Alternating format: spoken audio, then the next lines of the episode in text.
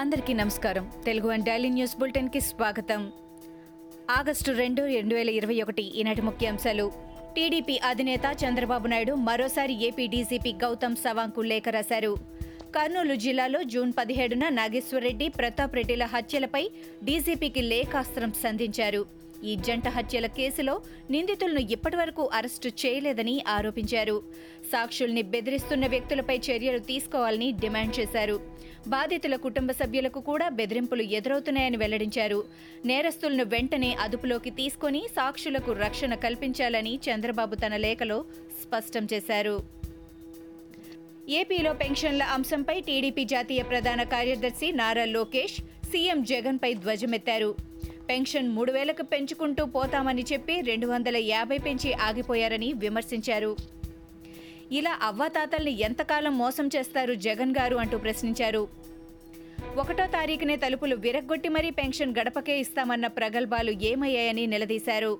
రాష్ట్రంలో ఐదు లక్షల మందికి పింఛన్లు అందలేదని లోకేష్ ఆరోపించారు. కృష్ణా జిల్లాలో అక్రమ మైనింగ్ అంశంపై టీడీపీ జాతీయ అధికార ప్రతినిధి కొమ్మారెడ్డి పట్టాభి మీడియా సమావేశం నిర్వహించారు. కొండపల్లి అక్రమ మైనింగ్పై వైసీపీ నేతలు పచ్చి అబద్దాలు ఆడుతున్నారని ఆరోపించారు. విలువైన సహజ వనరులను దోపిడీ చేయడం వైసీపీ నైజమని విమర్శించారు.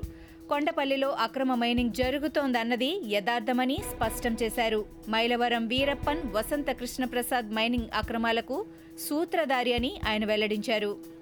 రాష్ట్రంలో గడిచిన ఇరవై నాలుగు గంటల్లో ఎనభై ఐదు వేల ఎనిమిది వందల యాభై ఆరు కరోనా పరీక్షలు నిర్వహించగా రెండు వేల రెండు వందల ఎనభై ఏడు మందికి పాజిటివ్ అని నిర్ధారణ అయింది. అదే సమయంలో రెండు వేల నాలుగు వందల ముప్పై మంది కరోనా నుంచి కోలుకోగా పద్దెనిమిది మంది మృతి చెందారు. తాజా మరణాలతో కలిపి కరోనా మృతుల సంఖ్య పదమూడు వేల మూడు వందల తొంభై ఐదుకు పెరిగింది.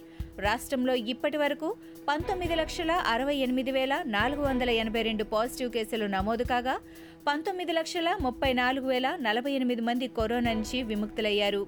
ఇంకా ఇరవై ఒక్క వేల పంతొమ్మిది మంది చికిత్స పొందుతున్నారు.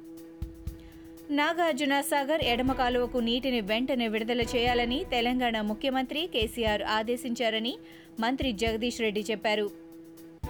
ఎనిమినేటి మాధవరెడ్డి ప్రాజెక్టు నుంచి నీటి విడుదలకు కేసీఆర్ ఆదేశాలు ఇచ్చారని వివరించారు. దీంతో అధికారులు దీనికోసం ఏర్పాట్లు పూర్తి చేసుకుంటున్నారు. తెలంగాణ కేబినెట్ సమావేశంలో రైతు రుణమాఫీలపై కీలక నిర్ణయం తీసుకున్నారు. ఈ ఏడాది యాభై వేల లోపు రైతు రుణాలు మాఫీ చేయాలని నిర్ణయించారు. ఆగస్టు పదిహేను నుంచి నెలాఖరులోపు రైతు రుణమాఫీ పూర్తి చేయాలని తీర్మానించారు. తెలంగాణ మంత్రి మండలి తీసుకున్న రుణమాఫీ నిర్ణయంతో ఆరు లక్షల మంది రైతులకు ప్రయోజనం దక్కనుంది. సూర్యాపేట జిల్లా కోదాడలో దళిత సంఘాల ఆధ్వర్యంలో ఆందోళన చేపట్టడం ఉద్రిక్తత నెలకొంది. హుజూరాబాద్ ఎమ్మెల్యే పదవికి మాజీ మంత్రి ఈటెల రాజేందర్ రాజీనామా చేయడంతో అక్కడ ఉప ఎన్నిక వచ్చిన విషయం తెలిసిందే. ఈ నేపథ్యంలో దళిత బంధు పథకాన్ని ప్రకటించిన తెలంగాణ ప్రభుత్వం ఆయా కుటుంబాలకు పది లక్షల చొప్పున ఇస్తామని తెలిపింది. దీంతో తమ ఎమ్మెల్యే బొల్లం మల్లయ్య యాదవ్ కూడా రాజీనామా చేయాలని తమకు కూడా దళిత బంధు పథకాన్ని ముఖ్యమంత్రి కేసీఆర్ ప్రకటిస్తారని చెబుతూ కోదాడలో దళిత సంఘాలు ధర్నా చేపట్టాయి. భారత పురుషుల హాకీ జట్టు టోక్యో ఒలింపిక్స్లో అచ్చెరు అందించే ఆట తీరుతో సెమీఫైనల్లోకి దూసుకెళ్ళింది తాజాగా జరిగిన క్వార్టర్ ఫైనల్లో మూడు ఒకటితో బ్రిటన్ పై నెగ్గింది తద్వారా నలభై తొమ్మిదేళ్ళ తర్వాత ఒలింపిక్స్లో సెమీస్ చేరింది. పంతొమ్మిది వందల డెబ్బై రెండు ఒలింపిక్స్లో సెమీఫైనల్ చేరిన తర్వాత భారత పురుషుల హాకీ జట్ మరోసారి సెమీస్ చేరడం ఇదే ప్రథమం. భారత్లో కరోనా వ్యాప్తి మరోసారి పెరుగుతున్న నేపథ్యంలో council of scientific and industrial research director repeat director general doctor Shekhar C. Mande ఆసక్తికర వ్యాఖ్యలు చేశారు. దేశంలో కరోనా థర్డ్ వేవ్ ఖచ్చితంగా సంభవిస్తుందని అన్నారు. అయితే అది ఎప్పుడు ఎలా ప్రారంభమవుతుందన్నది చెప్పలేమని తెలిపారు. థర్డ్ వేవ్ నుంచి రక్షణ పొందడంలో వ్యాక్సినేషన్ మాస్కులు ధరించడం కీలక పాత్ర పోషిస్తాయని అభిప్రాయపడ్డారు. కేరళలో కరోనా ఉధృతి పెరుగుతున్న నేపథ్యంలో అక్కడి నుంచి సేకరించిన డేటాను విశ్లేషిస్తున్నామని తెలిపారు.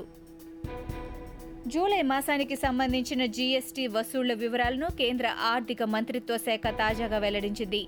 జూలై నెలలో ఒక లక్ష పదహారు వేల మూడు వందల తొంభై మూడు కోట్ల మేర జీఎస్టీ వసూలైనట్టు తెలిపింది. రెండు వేల ఇరవై జూలై మాసంతో పోల్చితే ఈసారి ముప్పై మూడు శాతం అదనంగా జీఎస్టీ వసూలైనట్టు వివరించింది. గతేడాది జూలైలో జీఎస్టీ వసూళ్ళు ఎనభై ఏడు వేల నాలుగు వందల ఇరవై రెండు కోట్లు అని తెలిపింది. ఇవి ఈనాటి ముఖ్యాంశాలు. మరికొన్ని ముఖ్యాంశాలతో మళ్ళీ రేపు కలుద్దాం.